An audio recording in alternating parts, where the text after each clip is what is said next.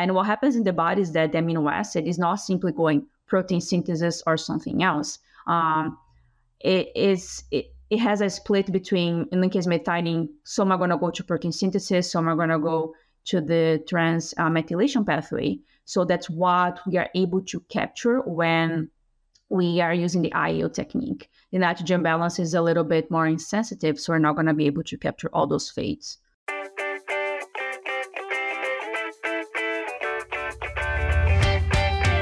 A whole new era of communication in the pet food industry is coming. Now you have the brightest minds in the global pet food industry right in your pocket. And what's best? You can listen to all of them while driving, traveling, or running errands. It's never been this good, and it's never been this simple. Welcome to the Pet Food Science Podcast Show, a weekly podcast where you'll find cutting edge insights and all that's working in the pet food industry. Hi. Well, I want to welcome you to the Pet Food Science Podcast.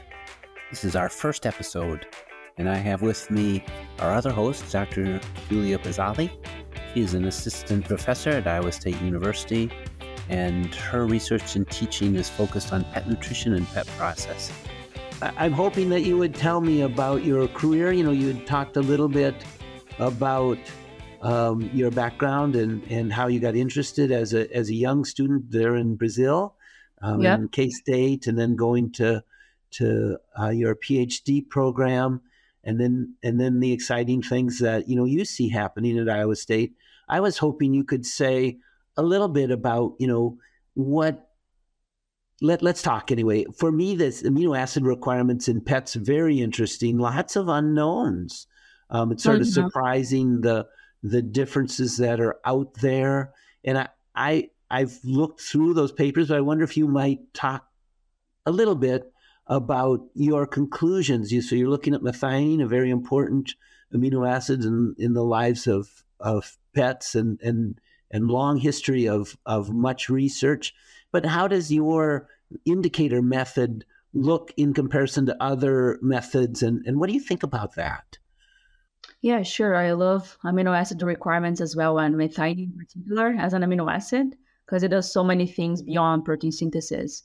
And the IAAO technique or the indicator amino acid oxidation is much more sensitive than nitrogen balance when you look at adults or mature animals uh, because those animals that are adults or matures, they are in nitrogen balance. So they're not depositing protein, not losing protein. So it's really hard to see a difference in there uh, when you're changing very little amino acid intake. Uh, and what happens as well, we need to feed those diets for a longer time, and the metabolism is going to adapt to the nitrogen intake. So you're not going to have a uh, you're going to have a more accommodation of the metabolism and not going to see a true response um, so usually what, what we see in humans and even in dogs and what we saw in cats as well is when, when we apply the IAAO technique, which is much more sensitive, and we can see the animals only need to eat the diet for two days. So it's very sensitive to see those changes. Uh, we have a much higher requirement of those amino acids. Uh, in my trial specifically, we found that the methionine requirement was two times what is recommended by AAFCO. So it was much higher than the current recommendations for adult cats. And you may be wondering, so why we don't see any deficiencies in methionine? And that we over supplement methionine so much in those diets. Uh, I, I analyzed in my PhD 30 commercial diets for the amino acid content. And there are some diets that had the methionine content six times higher than the AAFCO recommendations. So just give us some numbers. You you have these in the top of your mind. So what is the AAFCO recommendation? And and methionine, as as many people know, and we should talk a little bit. You can feed too much methionine, which is clear of all nutritional. There there's always this balance between not enough, you know, truly deficient, this sort of optimum area, and then too much to truly excess but truly excess methionine can be a problem. Um, so, so tell me about how that that is. Give just, if you would, just a few numbers. What what's the AAFCO requirement, and what did you sort of say, and then what were these what were these pet foods there? Because because I, I admit when I uh, when I formulated many pet foods, there was plenty of methionine. well above. Yeah, and it is. Yeah, and we use methionine for some as an acidifier agent in cat diets as well. So um, we all, always over supplement. So I'm going to focus on the cat here. So the AAFCO requirement or recommendations because they're not requirements, right? Yeah, of course. Yeah, I, I misspoke probably. Well, 0.2% uh, for adult cats and maintenance, and the maximum is 1.5%. percent So the from my study, the requirement that we derived using semi-synthetic diets. So it means it's not a physiological requirement because we have it's not a synthetic diet with 100% uh, purified amino acids. So we add some lamb meal and uh, as some uh, some more natural amino acid source that could mimic more uh, what we see in the pet food industry. And with that diet, the requirement was 0.4%. Uh, so double that what we see in AAFCO. And that's probably because methionine has so, has so many metabolic roles beyond protein synthesis and in the later study that they derived the amino acid or methionine requirement was a nitrogen balance study in adult cats. So it probably did not capture all these fates that methionine has in the body. So using this IAAO technique, we can uh, capture a little bit more the fates that it has beyond protein synthesis. And that's probably uh, why it's uh, much higher. What is impressive that it's doubled. And we have some limitations in this study, mostly with sample size as well but is in agreement with other studies with dogs and humans that when we apply this technique, the requirement is uh, higher than what is proposed. So does it? Do you think it captures more like you? You get a higher requirement in a response variable if you say what's a maximum immune response versus what's maximum for what I've always used is sort of like nitrogen retention. If if I mm-hmm. feed a pet that's going for six months and it's accreting nitrogen, I think I've got enough protein. But that still may be less than the amino yeah. acid uh, requirement for maximum immune response. So do you feel like your technique perhaps better captures that whole body uh, requirement, if you will? Or what do you think? Yeah, of course. Um, so requirement is also very tricky because you can choose the bio- biological response you want to measure. So you yeah. can choose the requirement for protein synthesis when you do nitrogen balance, or requirement for uh, immune response, or requirement for you can pick your variable to determine the requirement for that specific one. For IAAO, what we measure is the oxidation of our indicator. So it means um, the most when the amino acid is limiting, which is methionine, they all are going to be oxidized, not going to go to protein synthesis and this oxidation is going to decrease until we meet the requirement with no further changes.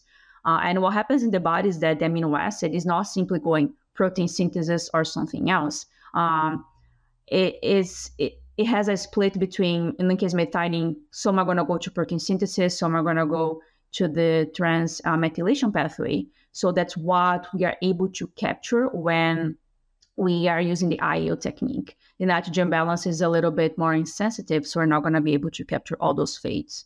But also for methionine, it's tricky because S-adenosylmethionine is a major methyl donor, so it's going to change DNA expression and everything. So I think it would be beneficial to do a longer trial as well with this methionine, different methionine concentrations, to see the longer term impact of these changes in DNA and everything else. Yeah, it's interesting, isn't it? I think a fascinating opportunity uh, for yeah. not just methionine, but for many amino acids. Is your technique uh, likely to be extended easily to, say, we want to know lysine, tryptophan, threonine? Yeah. You know, the, the the ones we all sort of think about, like these are amino acids where where you're probably paying a, a cost to deliver them to a pet. Uh, would would yeah, it, would. It all of those as well? Yeah, of course, we can apply this technique for any limiting or uh, essential amino acid that we want to, or indispensable amino acid that we want to look at. We just make sure to formulate the diet having that one as the limiting amino acid. And then we just feed graded levels of that amino acid. That's, that's what uh, uh, Dr. Shoveller, she has done over the years with dogs. So she has a lot of the amino acid requirement data using this technique in dogs. And I think she's going to continue to investigate uh, with cats as well and apply with other amino acids. Uh, what is tricky as well is producing those diets for those studies. The cats do not like to eat semi-synthetic diets, and and as I mentioned, we use the lamb meal as a, one of the protein sources to mimic more what's in the pet food industry. But also we don't know how much of the methionine there is available is not oxidized. So what is the true requirement or physiological requirement? Um, we don't know. It's just is in between the physiological requirement and what is proposed by AAFCO, so we're kind of in between. It's not a recommended allowance, not a minimal requirement, is a new category. I was on that committee that made those recommendations, and we sort of took the NRC. and And the reality is, we we yeah, as you'll notice, we we put a higher protein requirement, or you know, optimum mm-hmm. or whatever recommended than than the NRC, but the amino acids not so much. So I I think in retrospect we could have perhaps come in and and done a a, a graded up, you know, because it's semi purified, going going to the more uh, more normal diets. Uh, but we sort of covered it, like you said, with with this protein requirement. It gets very very hard to meet that protein requirement with normal uh, pet food ingredients and, and be low in methionine in that you know NRC level low now, optimum, that's a different question. And that's the one you were talking yeah. about. Optimum for what uh, might be. Exactly. We, we, aren't going to set, I don't think, recommendations uh, associated with, with our view of optimum. But frequently, our view of optimum is over minimum, right? So exactly, yeah. There you go. And we have, we still have a lot of work to do on the impact of processing on amino acid. Uh, yeah. availability and it's very tricky as well. It's not easy as people think it is. And uh, for sure the recommendations uh, we need to try to address protein quality as well the ratio of amino acids that we do. People do so well in swine but it's so tricky to do with dogs and cats because there are different processing techniques. So you kind of have to account for everything but i think in the future we're going to be looking more into not only meeting those requirements but the ideal ratio of amino acids to support health as well. Yes we the, you know the the people have done so much in monogastric nutrition where those amino acids push the the minimums and, and they're they're they're sliding right up to them. Where the pet nutrition, you know, we often have a a great uh, capacity to to put a little more money into the into the nutritional product and and therefore uh, try and move towards that optimum rather than the minimum and and processing's got to be a part of that. So I, I yeah. sure agree. I wonder if if we could look back if if I could uh, look back a little bit on on the career I've had and just talk about things that's changed. Yeah, of course. One of the things that that's just so fascinating to me is like this this window that you have opened up and that you've looked through to uh, evaluate this very basic question of pet nutrition. How much amino acid should we give? As we know, amino acids make up proteins, and proteins are what we sort of all follow in the marketplace. But the real pet's need is for that amino acid. And it's just an example of, I sort of look at biological life as this beautiful mansion, you know, and yet there's so many windows that are closed. You walk up to them, you can't see them. But like this technique you observe, suddenly that window's open and you can say, Look inside, look at what we see. This is new, this is interesting. And in, in my space, I, I like to use Watson and Crick's DNA analysis as an anchor. I was a lot closer to their their uh, uh, foundation work when I was under, you know, first thinking about biological life, and so much has happened since then, and and much of it is based on the new information we could get. Suddenly, you know, we, we can do amino acids in, in ways we, we had so much trouble doing before. We can do metabolomics, so suddenly we get this this just tremendous milieu of of of responses that you think this window is just so much deeper and so much more complex uh, that what we can see there um, we can we we we start looking at you know, it's it's not. You know, when we were at, at Hills Pet Nutrition, we we did the uh, genomic DNA of every every pet in the in the research facility, and we think, you know, at one time, you know, just getting that that DNA would have been so so difficult, and so all these windows open up, and they really they really allow advances into optimum nutrition. We, you know, we back sort of in the day again, you know, we met the minimum requirements pretty well. And we knew how to do it and we knew what they were. But getting to that best place, that's been that's been a wildly interesting and long path, and it, it's you know it's a, it's a continuous uh, continuous progress in the same direction, if you will, but not necessarily yeah. not necessarily without some bumps, um, because you can run the long way and, and be wrong. Um, yeah, I once and a, we we progress ahead. a lot when we progress a lot when you partner with people from other areas as well.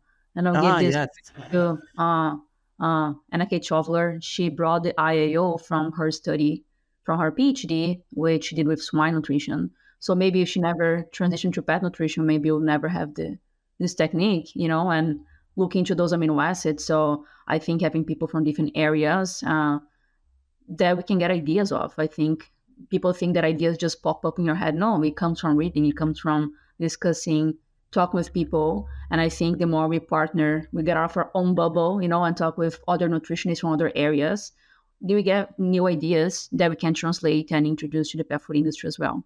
So I think this technique is uh, is great. That thank God she moved to the pet food industry, I guess, and brought this technique to us. And I hope we can keep using it. And I hope we get also more support from the industry to choose this technique. It's expensive. Uh, it's not cheap. It's not easy to do. But I think with support from the industry and more funding from the industry, we're gonna uh, be able to get more or more precise recommendations for the future. Yeah. Yeah. Well, best of luck on that. I I know there's a there's always that tension about how do we how do we bring that value back out to the to the person yeah. actually feeding and and and watching their pet. Um, I guess if I could if I could say a, a little also about the career and the things that that have happened. You know, when we we we sort of started, there was this this real desire to look at the gut uh, influence and the microbiota. My first my first paper looking at sort of bypassed uh, bypass, you know, small intestine, a lot of the absorption and, and digestion done, and then going through to the large intestine, then you get a lot of the microbial interaction. And in 1978, I was an author of a paper with with some uh, very Whoa, excellent uh, scientists uh, looking at that bypass nutrient yeah. Uh, and availability for the lower gut. And we had no idea what was going on as far as the microbial uh, changes that were happening. We could see the physiological changes. And now we can go in and measure, you know, what are those microbes? What are they?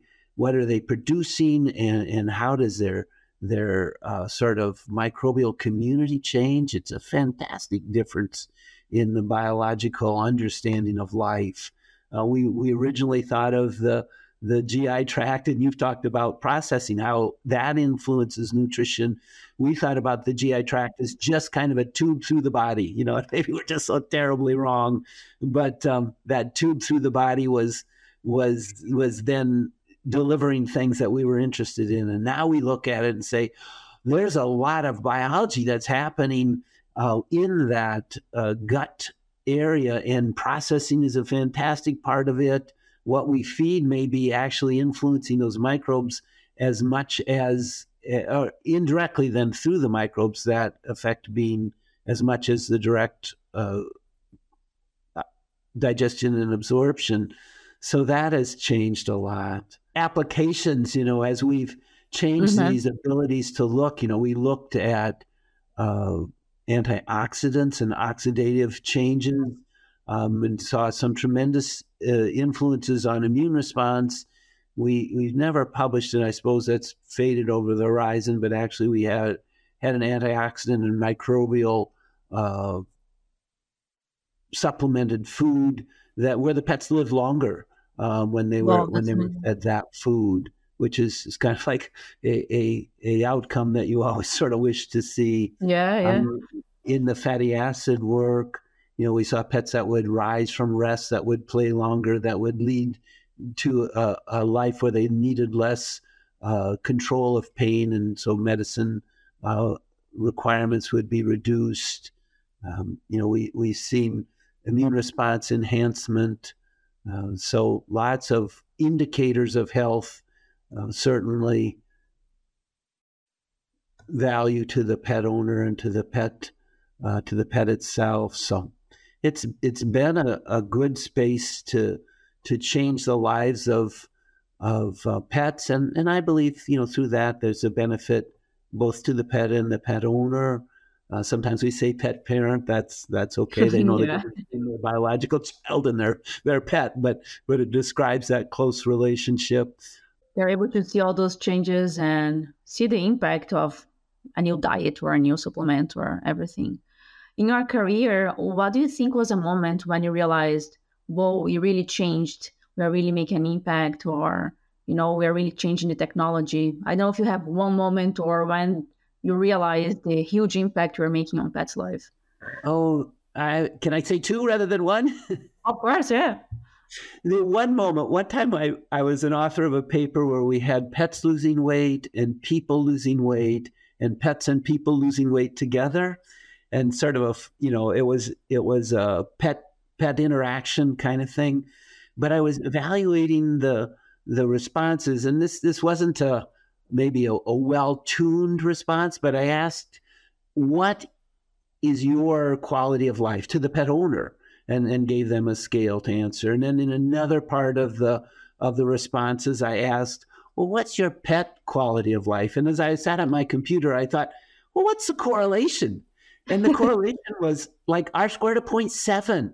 Um, and and I, I, actually got out of got out of my office and had to walk around because I thought, look at again, this is perspective. You know, this is the individual saying, but they their perspective was, you know, how I am doing is how my pet's doing, and and and it's a correlation. Conversely, how my pet's doing is how I'm doing, and I thought, wow, that really speaks to what we can do as pet nutritionists, as pet as pet professionals, if you will, to enhance the quality of life of pets and, and of, of the people around them. So that was that was a, an epiphany moment. Another one that I like to say is, you know, we started in fatty acid metabolism, and we were so interested because it occurred to many of us, and certainly wildly important to me, that you know, even though the pet has the chance to elongate and desaturate and and and and uh, break down and, and create fatty acids, the food still influences a tremendous uh, amount of outcomes. And so we were looking at fatty acids and ratios of fatty acids, as you were talking about with amino acids and their importance, and mm-hmm. and and looking at how you know these N three fatty acids. Uh, can influence biological life as, as N6 and N9s do as well. And and, and now we're looking at medium chain uh, fatty acids. So yes, they, they're all biologically active, but but we were looking at uh, what we sort of everyone knew that these are sort of less inflammatory fatty acids, and you could have a benefit during during life if you sort of reduce that inflammation through changing fatty acids. But we we had a technique where we were looking at the breakdown of cartilage um, as influenced by fatty acids, and and that little moment or a significant moment for us is that, oh no, this isn't an anti inflammatory. This is a direct response and, and specific fatty acids, realistically, EPA in the dog and, and probably yeah. DHA in the cat, that, that reduced the uh, breakdown of cartilage uh, independent of inflammation. And so then suddenly you thought, well, that will make a difference. You know, that we can really, really influence the lives of pet by by uh, and, and, it, it's uh, it's pet. You know, it's species specific. So so that was gave us an opportunity to really apply that nutrition very focused uh, to the to the pet in need. So those are the ones. No, those are great stories, and I think as scientists, when we we get the feeling that we are changing, we are making impact, is what keeps us going and it's very motivating and at least for me. our focus can be a little too tight sometimes perhaps and yeah. things fall away to the side but that's part of being a research scientist and my wife has something to say about that i think. Um, you know i wonder if we could just look won't it be fun you know if we could just say we get to have these conversations. I hope we have ours together again as as we get to to talk about research maybe you're going on maybe a deeper dive in some other things we we didn't talk about taurine, um, which we could. Um, yeah. And, and I think that's you know there's a number of fantastic opportunities between two of us, but we get the chance to talk to experts in the field and ask them these questions, right? Ask them about the nutrition that fires them up, that keeps them uh, motivated, and, and where they see differences in the lives of pets. So I think this is going to be fun. Yeah, it'll be fun. It'll be very exciting. Just with connect with people and hear from experts and share this knowledge with everyone else just by yes. click of a button and they can have in a podcast or YouTube or whatever technology they prefer would be really interesting. And I'm very glad to share this host uh, role with you as well, which is yeah. such a person that I admire. He made a, such a huge impact in the pet food industry. So uh, I'm really glad to to have you on board with me on this. very kind. Very kind. And, and I would say, of course, that remind us of the teams that that impact was always done with other people. Yeah. So, shall, shall we call a day for this? And thank you. And I look forward to talking with you uh, soon. Uh, in, yeah, sure. Okay. And thank you everyone for listening. And I hope you join us in the next episodes for the Pet Food Science podcast. And uh, see you soon in the next episode. Yes. See you, Dennis. Bye for now.